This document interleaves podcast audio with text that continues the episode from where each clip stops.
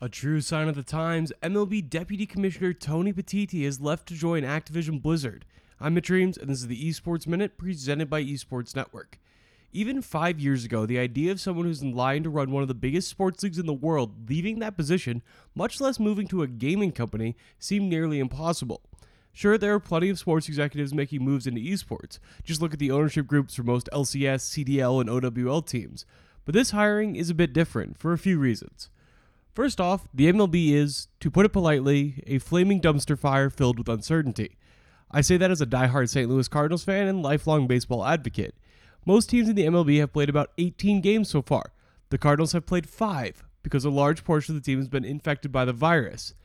The Miami Marlins have also struggled with a team outbreak. To date, the Pirates, Orioles, Yankees, Phillies, Nationals, Blue Jays, Brewers, Tigers, and Cubs have all had games postponed due to the virus. Now, it's not fair to judge a league solely on performance during COVID, but it ain't good. Compound the virus issues with the Houston Astros cheating scandal, rapidly declining popularity among younger generations, and extremely long games, and the MLB's future hasn't been in good health for a while. Petitti's hiring feels like a man in the know jumping ship. He will now serve as the president of sports and entertainment for Activision Blizzard.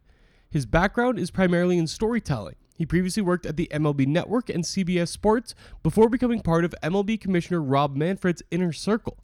It's hard to overstate how rare it is to see someone in a position like Deputy Commissioner in a major American sports league leave that position.